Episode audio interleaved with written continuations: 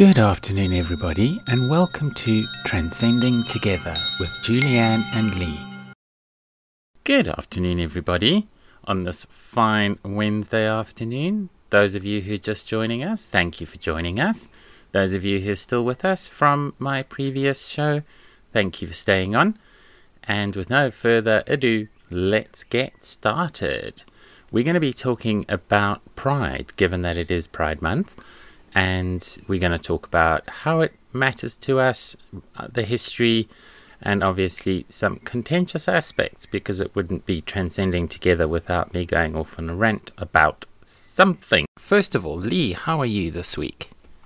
I'm good, thank you. How are you? Yeah, yeah, I'm I'm good. I'm good. I think I'm going to try really, really hard not to rant this week.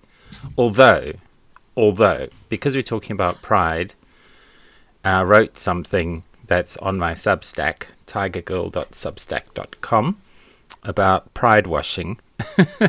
so I'm probably going to have a little bit of a rant about that. But yeah, Lee, what do you think about Pride Month? Tell us a little bit about what it means to you and what your plans? Well, I'll start with a bit of history first because the first Pride that I went to was way back in 1997 in London. And I was still living in South Africa at the time. And I'd come over on a holiday, and uh, my friends had taken me into London to see Gay Pride, as it was called back then. And uh, it was all very exciting. And of course, I'd never heard of pride or anything like that coming from South Africa, as it were. So I found it extraordinarily exciting and festive. So I think that's what comes to mind for me is just the festivity and the love and the excitement. Yeah, so that's kind of like my interpretation of it.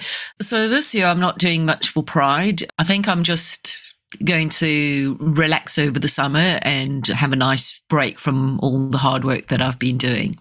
What are your plans? Yeah, it's interesting. It's quite strange that it's Pride Month, right? And it's June but all the festivities and stuff sort of happen in July and August. So I guess in a way it's nice because it carries things on, doesn't it? So I haven't really had much to celebrate so far. I went to, I think I mentioned to you, and I'll probably talk about this because it, it is part of one of my little rants that I want to go on. I went to a Pride match. Well, it was, sorry, it wasn't a Pride match. I went to Twickenham I'm not sure if we talked about that last week, was the Barbarians versus the World 15. And the World 15 had selected a Tongan player who used to be play for Australia but was actually dropped by Australia because of his anti pride, anti LGBT views. So a chap called Israel Folau. And so the the RFU felt a little bit under pressure, and they said, "Okay, let's invite a hundred or so people from the IGR Rugby Club, so that's International Gay Rugby." They gave us access to a suite, which was really nice, and free tickets. And every time Israel Folau got the ball, we booed, and he even scored a try right in front of us, and we all booed, and it even made it into the papers. So, yeah, I think we made our presence felt, but I'll, I'll, talk a little bit more about that in a bit. And then I think I mentioned as well that I went to the Pride match between Harlequins women and the Wasps. Uh, that was last month, I think, yeah, during May sometime. So I've had quite a few sort of pride things that I've been involved in, which I guess is good. It's nice to be involved and be part of the journey and part of the story. And yeah, I guess the thing we should look at. So I was doing some research as as one does, and I see that it's this is the 25th year of Brighton Pride. Did you see that? Okay, 25. Wow. Yeah. So, according to Brighton Pride, 25 years, the history of Brighton Pride. And it says here, well, let me ask you this. Oh no, I've given it away now. I said 25 years ago. yeah, yeah, well, the, the first Pride I went to was in 1997, so that was about 26 years ago, and that was in London. Okay, so it's the Brighton, yeah. So Brighton Pride is then. So that was your first Pride. How was it? Yeah, it was. It was very exciting. It was. It was actually quite interesting because at at the time I I hadn't actually ca- came out yet. So yeah, it was it was quite interesting being there as a so-called straight person and watching the festivities and things like that. But yeah, I, I thoroughly enjoyed it. And it wasn't long after that that I came out. And in fact, the very next year. So was there something that happened? At Pride Must- that made you realise? I I don't know, but it must have had some some effect. So who was there with you? Do you remember? It was actually a friend of mine that I'd gone to school with and was living in London. So I'd come over on, on a holiday and I'd done one of those bus tours around Europe, one of those Contiki tours. Oh yeah. Yeah. So So did you had you? So that was ninety seven. So you came out in ninety seven. I think early the next year, 98. Okay, and you were only here on holiday. You went to South Africa. You were still in South Africa then. I was still living in South Africa. And like I said, you know, we. We weren't exposed to anything gay in South Africa back in those days. So, yeah, I'd, I'd never heard of, of anything like that before. And we certainly didn't have it in South Africa. But it was Yeah. fun and festive and, you, you know, I guess it was kind of underground stuff, really, wasn't it? But Very you came, much so, yeah. you came out in South Africa. So do you think attending Pride made a difference how, in terms of your decision or realization? Do you think? Do you think Pride Um, played a role in that? I think unconsciously it might have because it was portrayed as being quite normal, you know, having a different sexuality than what the mainstream is doing. It, it, it just came across as well, you know, there are people like that in the world and there's nothing to be ashamed of. And I guess that's where they get the name Pride from. So I guess subconsciously it must have had some kind of an impact on me. Yeah, it's nice to know. I think I was because I only really discovered who I was in 2010. So that's like 13 years after that. I was definitely so firmly wedged in the closet. I don't. Usual story though, which I've told too many times now about how all my male friends generally were gay, and I used to I used to joke if I like you, you're gay. So I guess South Africa had a very toxic approach to gay rights, despite the fact that actually the new South African constitution was extremely liberal, wasn't it? It's quite strange that there wasn't. I think Cape Town used to have quite a lot of this sort of thing. Wasn't there a Cape Town Pride? There might have been. Yeah, there might have been. I remember uh, a few years ago when Australia was doing their vote on gay marriage, I was quite surprised that they were that far behind because I had always pretty much associated the Sydney Pride. For me, that was almost like a cornerstone of, of the gay community was Sydney Pride. Yet gay marriage was quite a tough debate and argument, wasn't it? In Australia, Yeah. Yeah, it was very surprising that it actually took so long in Australia for gay marriage to be legalized, given its its roots in in the Sydney Pride and things like that. Yeah, I saw it. A it was a, a murder mystery series, but it was based around real events, and it was all about how it was not uncommon for gay men to be murdered in Australia. They'd be picked up on the grounds that they were going on a date, and there was a spate of murders where people were picking up gay men and murdering them. So that was really eye opening to me. And obviously, now with gay marriage being almost universal now, which I think is a good thing because I don't see why gay people shouldn't have the right to live in misery for the rest of their lives like straight people. You've got a point there.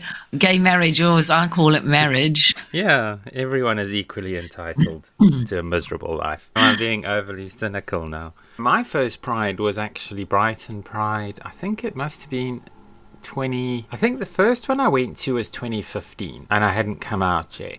And I remember thinking, this is really cool. And we only went, we, we sort of did the family thing, took the kids, and it was, you know, left when the sun went down or when it started getting really busy. And then 2016 was the first year that I was living in Brighton, and that was the first Pride that I went to as Julianne. So that was really cool. I, I didn't have a lot of friends at the time, and I don't think we stayed particularly late on that occasion. I was there with my family, and I think the next year, and then I, I pretty much went every year I remember there was a year with the Pet Shop Boys, which was really, really good.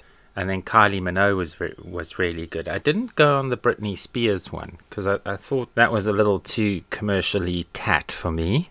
Maybe I'm wrong, but I don't really associate Britney Spears as a gay icon. Kylie definitely very very powerful ally for our community, so that made sense. Then it was sort of put on hold, wasn't it, for a couple of years due to COVID. And then this year they've got the Black Eyed Peas. So I don't think I'm going to be going. Well, I don't have tickets this year. And I am marching in the Pride Parade. I've organized a section with my friends at Quins Pride. So we'll be hopefully making our presence known very much trans female oriented. So we'll be doing some stuff with that. And depending on the numbers, we might do a prize draw for a listener to join us on that march if they feel so inclined. Just depends. We've only got 26 places, and obviously, Harlequins, because they've kind of taken over my idea, which I don't mind. It's good to have them there, and they are a very outspoken advocate for trans rights, especially. And the head of Quins Pride, Emily Hamilton, is a multi award winner for LGBT and trans activism. So it's re- going to be really great to have her there with us as well. Yeah, we'll be doing that with Pride this year. And obviously, we've got Trans Pride coming up, which I think should be really good. And I'm going with Trans Radio up to London Pride as well. So, doing a lot of marching, which is the bit which I think is the important bit. Don't you agree? Yeah, well, it certainly sounds like you're going to have a busy time of it. And uh, how exciting that you'll be doing something in conjunction with Trans Radio. Yeah, they've invited a bunch of us to go along to the London one, and then they're going to obviously be at Trans Pride and they're going to be at Brighton Pride. I see we've snuck up onto a commercial break slot, so let's just park that there for a bit and we'll come back after these messages. Oh, I love this. We continue in moments. This is good. Yes, yes. You're logged to Trans Radio UK. Many website owners don't like their website hosting company or support provider, but are too scared to move to someone else in case they lose their site or it affects their business. Based in Telford, at Purple Prince Media, we will move your website to us free of charge with the best support possible. And if you're looking to start up a business, we're also here to design and build your website from the ground up with unbeatable prices on web hosting and dedicated servers. We're also certified Magento developers, which is the world's biggest e commerce platform. So, rest assured, your online business is just a click away. Drop us an email on hello at purpleprince.co.uk or visit purpleprince.co.uk to get started.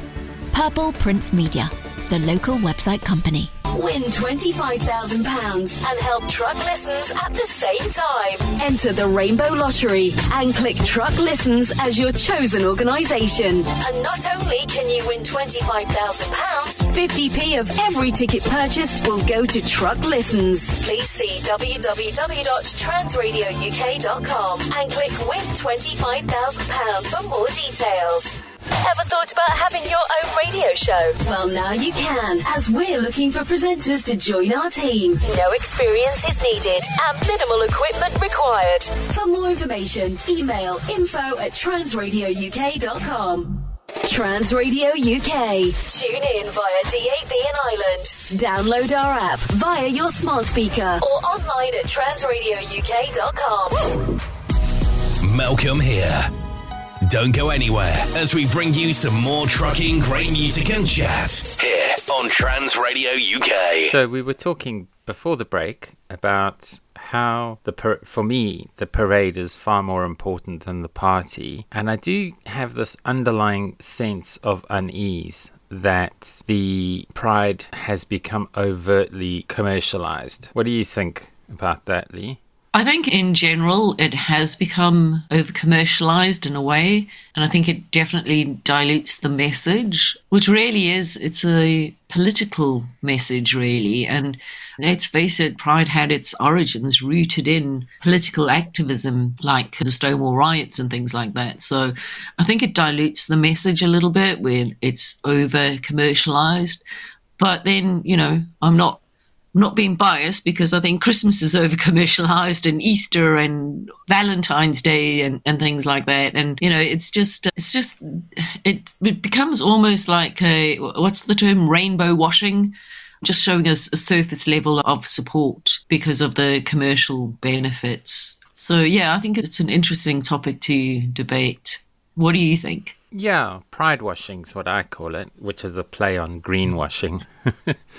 So I think the thing with, for me, the thing with pride washing is we see organizations who, for, for all the other 11 months of the year, they don't really say much and they don't put pride before profit. And I want to really demonstrate how one does this with the example of Wix, who last year they paraded a vehicle which had no LGB without the T on it which I thought was really, really powerful message. We talked about this last week. It sent the LGB Alliance crew and the gender criticals absolutely mental when they did that. And I think this is the one area that really troubles me is the extent to which organizations like the LGB Alliance and the Lesbian Project are so vociferously anti the trans community's inclusion. And as you alluded to, the beginning point of all of this was that riot that broke out at Stonewall. And although trans people were very much included in the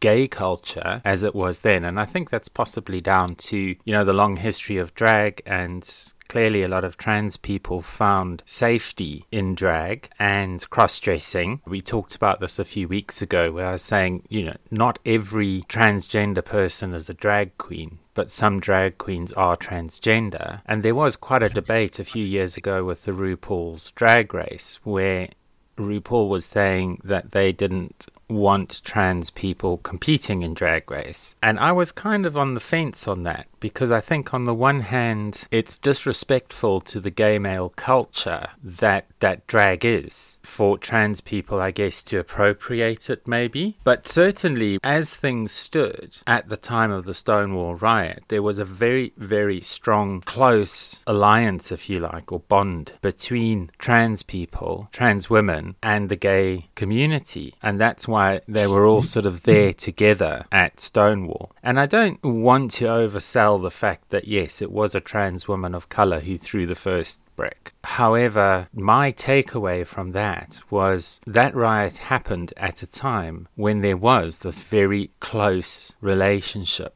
between the trans community and the gay male community. And then it kind of got forgotten for a long time. And I came across a photo when I was doing my research, and it's one of the earliest pro trans protests that was held. And what I thought was quite interesting was the fact that they were holding up a sign that said GLB plus the T, which I thought was quite interesting. So, so they were, it was gay, lesbian, bisexual, where's the T? And, that, and it got me thinking about at what point did those letters get rearranged? What do you think? About that? I think maybe it's easier to pronounce the L than the G than the B first, than the G. See, I can't even do it.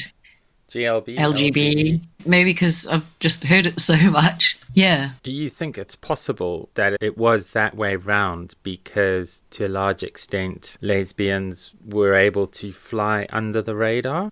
I mean, I'm just thinking because, like in yeah. Zimbabwe, in Zimbabwe, where it's it's criminalized to be gay, the statute on the books that they actually charge you with is the crime of sodomy, which clearly doesn't apply to women. It applies to quite a few straight couples.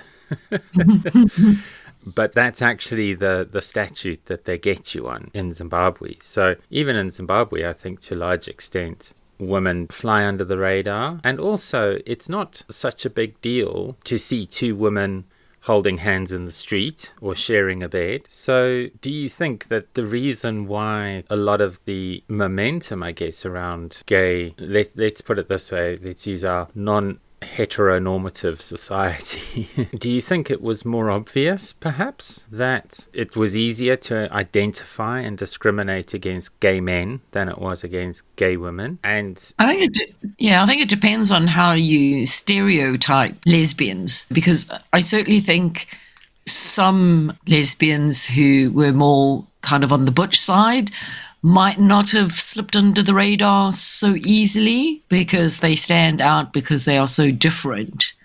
Whereas others might quite easily slip under the radar in that respect because women are generally more sort of nurturing. And you said, you know, like holding hands in the street and, and things like that. It's almost more normalized in a way. So I think it, it really depends on how you would stereotype a lesbian woman. Okay, so let me ask you this then: as a lesbian woman, to what kind of what kind of pushback have you encountered in your life? What sort of things have happened to you where you felt discriminated against because you're a lesbian or lesbians? I haven't. I haven't personally come across too much discrimination. The only time that it was a bit of an issue for me was in South Africa. I worked for a predominantly Muslim company, and it was more about being aware of the cultural differences so my then girlfriend, who's now my wife, Shelley, we were housemates. We shared a house together because I was mindful of and respectful, I guess, of, of their culture.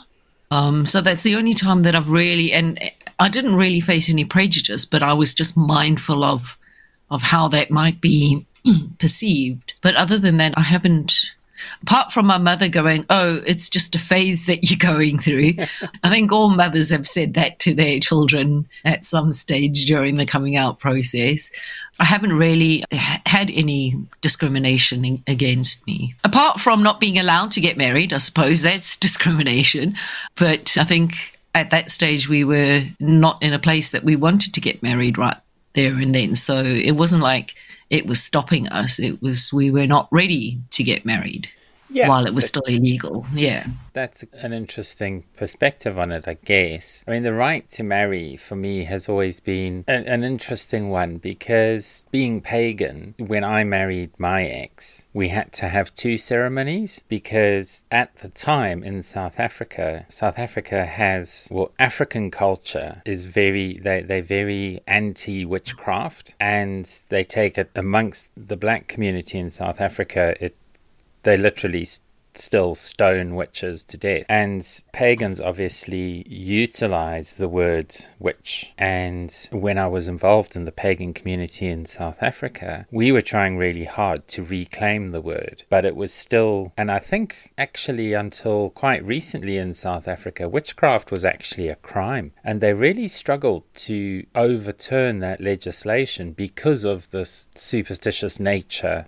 that's inherent in African culture. And so it took a long time before pagan priestesses and high priests within the pagan culture were sort of ordained. I, I, can't think what the word is, but were were allowed to become marriage officers. So when we got married in 2006, we had an official ceremony with a marriage officer. There's a guy who, from the Church of Scientology. who came and married us in our house. And then we had our pagan wedding on the beach in Umhlanga Rocks. And at the time, I remember thinking to myself, that really differentiates the two aspects of a marriage. One is legislative, and the other one is displaying your commitment to the other person. And I'm going to ask you to hold that thought, and I hope I don't forget where I was going because it's ad break time. So hopefully I'll remember what I was about to say next. I'll see you on the other side of this. Oh, I love this. We continue in moments. This is good. Yes, yes. You're locked to Trans Radio UK.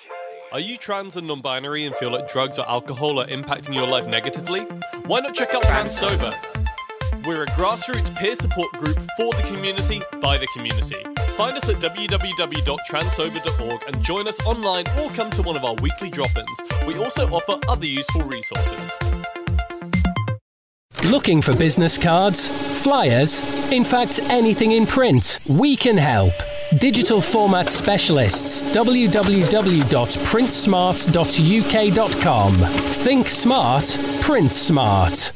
Did you know you can advertise with us for less than a pound a day? Call 0207 856 0584 or email sales at transradiouk.com. Trans Radio UK, a global radio station the whole LGBTQ plus community can be proud of. Are you looking for an intimate and affordable graphic design service? Are you an indie author needing help to publish your book? Theodora Rosenberg is here to help. With packages for marketing, publishing, and branding available, you're sure to be satisfied. Find out more at authortheorose.com. This is Trans Radio UK. Yo, this is Risk. Happy Pride Month, everybody. Take care of yourselves. Hi, everybody. It's Avril here, and I just wanted to wish you a very, very happy Pride Month. Please remember that Pride was always a protest. Hi guys, happy Pride from Danny. Have an amazing month of June and be as queer as you can be. And remember, trans women are women. Hello, it is me, DJ Gloria. Happy Pride from everyone at the Trans Radio UK team. Please check our socials for more information. Trans Radio UK. Welcome back, everybody. So, just before the break, we were talking about the dual nature of a marriage ceremony. So, you have a legislative component to it, which is literally a contract. Well, it is a contract.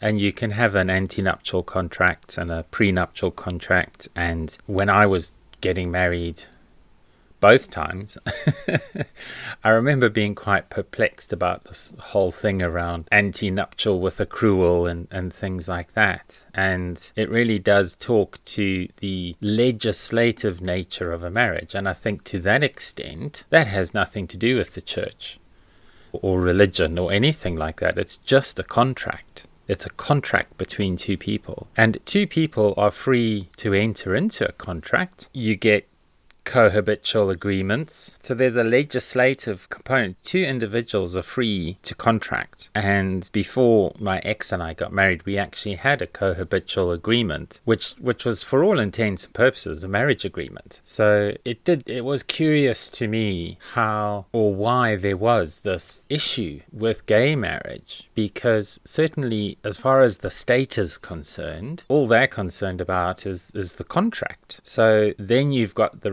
religious side, and Christians claim it's for once and forever, despite divorce rates skyrocketing. So I think the emotional and oh, what is it? The the emotional and commitment side of it, uh, the spiritual side of it. I think that is really between those two people and what they believe. But we're sort of getting sidetracked into gay marriage now, which I didn't really mean to.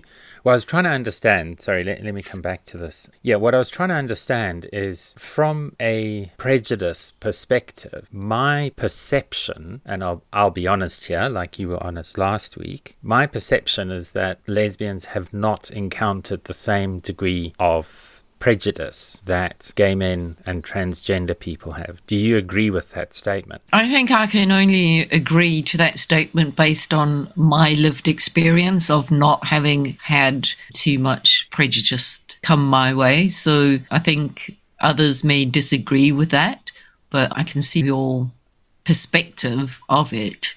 And uh, you really don't yeah, have to agree with me. You're No, but allowed I- to disagree.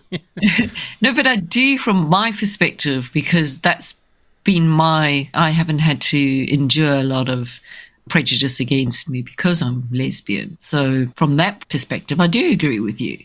You know, you, you hear about gay men being beat up all the time, but you don't really hear about lesbians getting beaten up all the time. And, you know, it's called gay bashing, meaning the men. And I think likewise, the discrimination against transgender people is, is also quite obvious. It's that inability to hide. I think that's what it is, to go under the radar. Because I see this in the trans community as well, where society in general, I mean, I know that the LGB Alliance are particularly brutal when they go after trans men. However, you know, if we talk about my experience and my wheelhouse, which is sport, I do think there's there's almost a free pass that's given to trans men when it comes to sport because, and it comes down to, I think, the ego of the men. And I was joking with someone this weekend because I said, I think every time I hear a man say they don't want to go to a gay bar because they don't want to be hit on all night, I'm like, you've just described every woman on the planet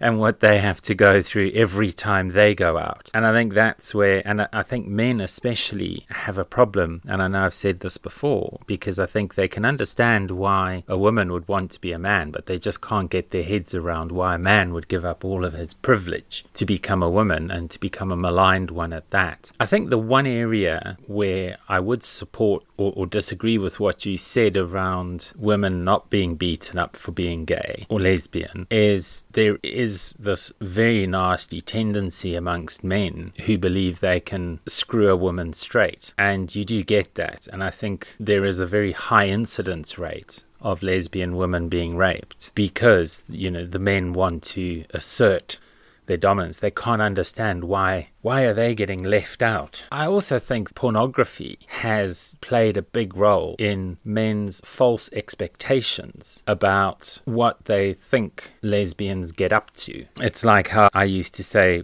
when I was playing sport, I think they have an overactive imagination about what actually happens in a rugby changing room after a match. And I think they think it's all pillow fights and pom poms. It's not glamorous at all. but yeah. Yeah, I, know. I, I agree with you because you often get those comments of, oh, it's because you haven't met the right man yet and you know I'll I'll sort you out I'll straighten you out as it were so yeah. Yeah men really sort of have this thing that you're only gay you're only a lesbian because you just haven't met the right man yet. And they can't get it into their heads that you that's just not what you're looking for.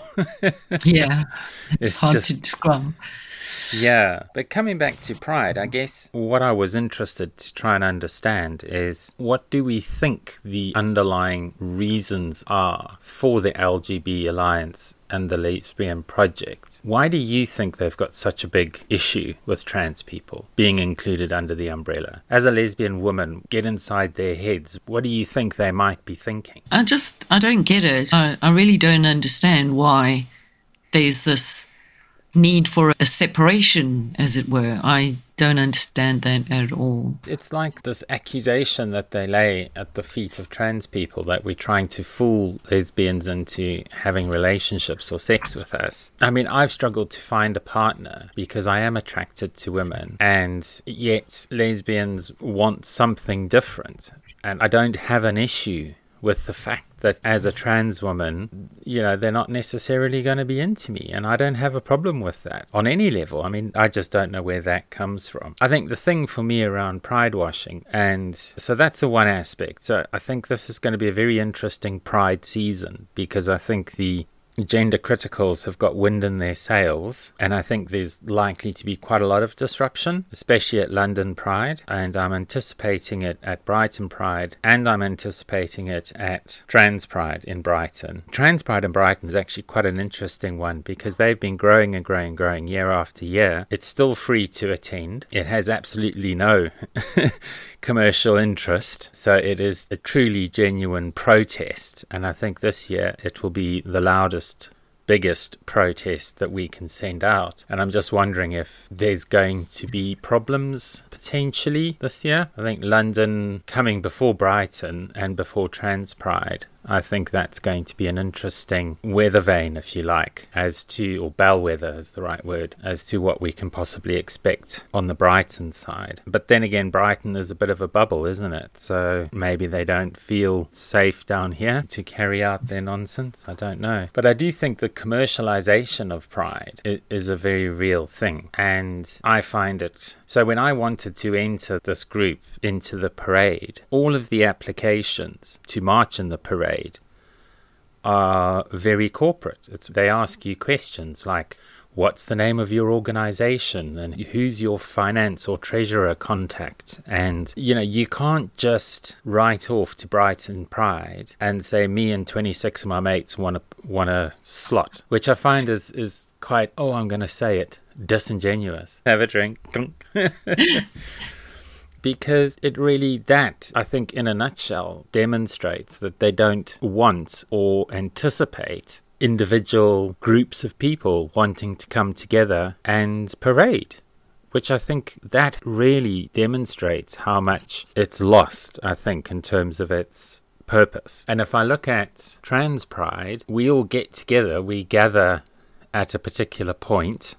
I'm not quite sure where, what the gathering point is this year. It was always the Marlborough pub, which is not the Marlborough pub anymore. Possibly we'll we'll gather there again this year. I'm not quite sure what the arrangements are. But you you just turn up and you march, and that's what it should be. I think we've lost we've completely lost track of that. And as for the Pride Party, that's that's almost become an end in itself now. And we have people pouring into Brighton. I, mean, I, I, think for me, they jumped the shark when they brought in Britney Spears mm. because you had people coming down just to see Britney Spears. They didn't really care what the thing was about. And I mean, my moan about the Pride in the Park party is that you've got these really great bands like Kylie or the Pet Shop Boys or Years and Years. And then you've got the, the whirly buzzer gig, the showground noise going on in the background and they don't even have enough respect to turn those off, enough respect for the artists to actually shut up all the bumper cars and the whirligigs and the, all that noise. So you, you never really get the sense that you're at a pride party. It's more just a music festival. And I think that's yeah. really disappointing. And it's one of the reasons I don't like going to the part. I'm there 100% for the parade, but then I think that's also lost a lot of its its power and its emphasis because it's they talk about it being a celebration and I think we need to make it a protest again. And we're going to think about that as we go into the next commercial break and we'll be back after these messages. Oh, I love this. We continue in moments. This is good. Yes, yes. You're logged to Trans Radio UK. Do you need someone to talk to? Feel you have no one that will listen. It doesn't have to be that way. Sometimes everybody cry, everybody hurt. Truck lessons, because everyone needs to talk sometime. Call 0800 009 6640 between 8am and 2am. Truck listens because everybody needs to talk sometime. Did you know we receive no funding here at Trans Radio UK? To keep us on air and growing, we rely on donations. To donate, please head to www.transradiouk.com and click the link. A regular payment of £20 will see you become a partner of Truck. Other options are available. Email info at transradiouk.com for details. A big thank you from all the team here at Trans Radio UK the world's largest radio station for the trans community. Trans Radio UK. Welcome back, everybody. So, Lee, because I'm tired of doing all the talking, I'm going to ask you how would you fix pride? Yeah, Jenny, that, that's a good question. I mean, I, I, touched on this earlier. I think it's it's far too commercialized, and I think the message has been d- diluted. And I think you're right. It's it's all about the party afterwards. The message has been so diluted. And remember that this all started with a political statement. So, given that, and you know, personally, I just think that it should maybe just be done away with in a way. You know, I understand the need for the community to get together, but unless we're going to be able to have discussions and debates within the LGBTQI community and be inclusive to everyone, it's, I, mean, I saw a meme the other day which just kind of like sums up how I feel. It was Pride gets a whole month and the other deadly sins get none, you know? So I saw that one.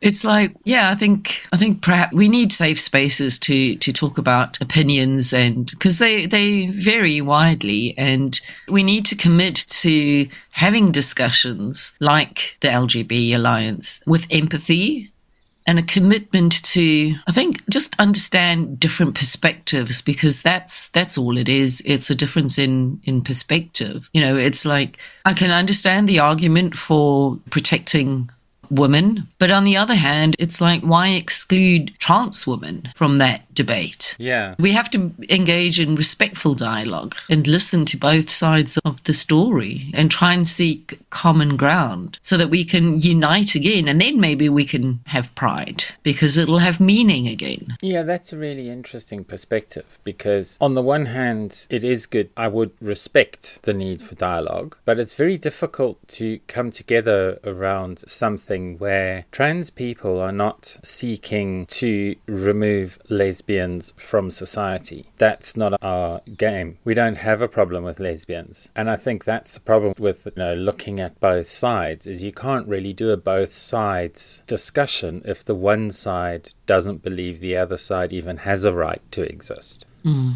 Yeah, So no, agreed.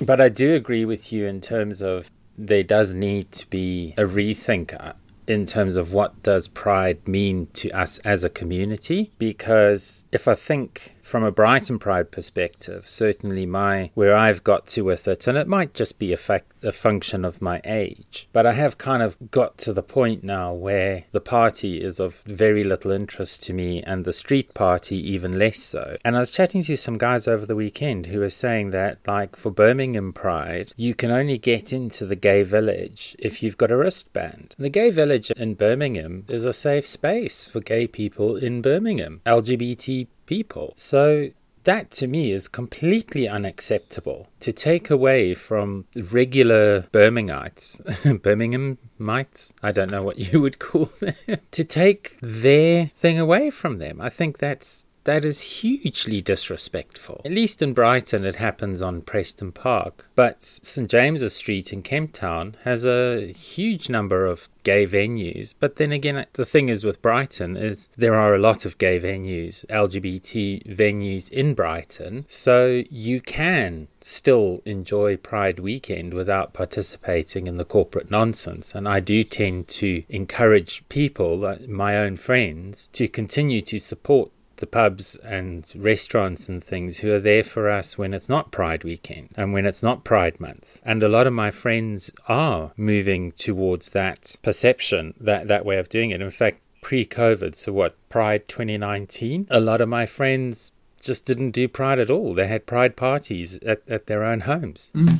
So, yeah. I mean, is it reaching too far to say, what if we did a Pride boycott next year? Well, the cats clearly disagree with that. Hold on a second.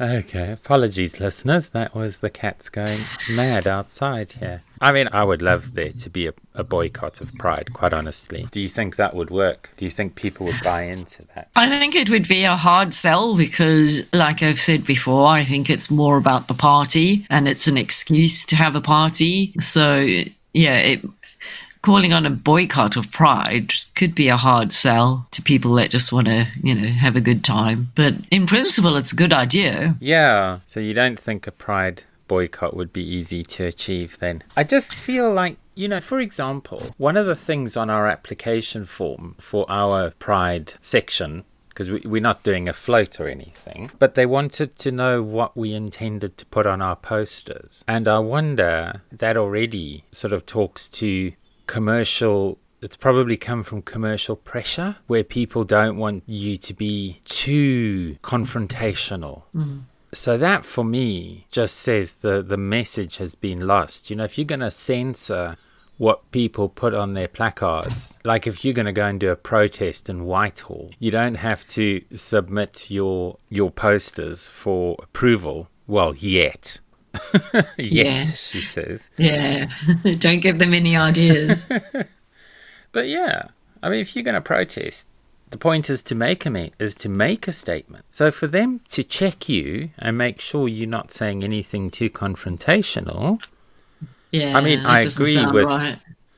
Yeah, I mean, I agree with no calls to violence and things like that. And and I mean, I don't know what they would say you couldn't do, but I do know Emily was quite concerned about being asked that question. And again, yeah, you see, she represents Quins pride, and they fight a very. She's fighting a very delicate balance the whole time between the Harlequins brand and the things she wants to be free to say about trans exclusion and rugby. And yet that's her main thing is around trans inclusion and rugby. So so so she's well aware of the need to do that delicate tiptoe through the commercial interests that surround Harlequins as a brand. But if you marching in a parade, and, and let's say, you know, I did manage to somehow define my group of 26 people as an organization in some way or another, then I wonder what, what they would, what rules they would put in place about what we can and can't say. Because to a certain extent, you're just that block in the parade. But yeah, there are obviously, there's a lot of corporate sponsorship associated with Pride. I don't know what the answer is, but I do think it's lost its message. I think it has been Definitely. lost. It's been shouted out by commercial interests. Mm-hmm. And all of this pride washing. And I mean, you were talking about memes. I love that meme of Mr. Krabs from SpongeBob SquarePants in a uh, puts on his rainbow vest and says, I like money. And that's all it is for them, isn't it? And I think that's Yeah. where Wix really, really impressed me last year. And I'll be interested to see what they do this year with that. But yeah, they're not a sponsor of the show or of the station, but I just really want to call them up because I really respect what they did last year. And I hope they do something like that again this year. So yeah, I'm especially with the whole cancel kind of, or what do they say? Go woke, go broke thing that's happening, particularly in the States, you know, with uh, that beer and that shopping centre. Target and Nike. Target, yeah. But I mean, you wonder to Um, what extent that's even true because. I, I don't know. I mean, I'm just so cynical about mainstream media. I mean, I was watching an interview this evening with, or last evening with Roger Waters, who's now being harassed by the media for being anti Semitic because of the way he dresses for the his show around the wall. And the, the thing that just astounds me about that is they're saying he's anti Semitic, and yet that First of all, that message was about totalitarianism, and the the Nazis were very much a typical totalitarian regime, but a lot of movies and TV series, I mean, even The Silo, which is on Apple TV, the you know they want you to dislike the judicial police because they wear black trench coats. It's almost sort of symbolic decoration. So yeah, I mean the, the we talked last week and I was saying, you know, you have a right to disassociate from a brand that doesn't follow your principles and your beliefs and I, I think that's fine. So, you know, go I, I I agree with cancel culture because I think it's the counterpoint to free speech and freedom of expression because you should have a right. But when they go after people like Roger Waters from Pink Floyd, I just think that's completely incorrect. And and that that whole thing just they've completely missed the entire point of that song, The Wall, and that show. They they've just completely missed it. yeah. Anyway, we're we're running out of time. If you can believe it, time flies when you're having fun or when I'm talking. Anything you want to say in the last couple of minutes, Lee? I just, you know, again call for continued dialogue and to embrace diverse perspectives. It's what makes life interesting. I agree, so long as there's respect from both sides. Yeah. yeah, I mean, I, I would, I would happily. I, I said this last week. You know, I, I would happily sit across the table from Kathleen Stock and have a conversation with her about her views. But it's very difficult, as I said, when the starting point is she doesn't believe I am entitled to rights. And I do think a big part of it, I've been thinking about this over the last week, it really has a lot to do with what we were talking about around the structurally binary society that, that we live in, where you are forced into a gender binary. You're really only given the choice of male or female. So maybe that's where the problem lies. But that's possibly a conversation for another day. So I think we're going to wrap it up there. I hope you've enjoyed this discussion. It was a little bit less structured than it normally is, and I didn't rant quite as much as I normally do. I don't think so, anyway. yeah, so I think we'll leave it there. So Yes. that'll be goodbye from me. Thank you for joining us today. And we'll see you all again next week in Love and Light. Bye.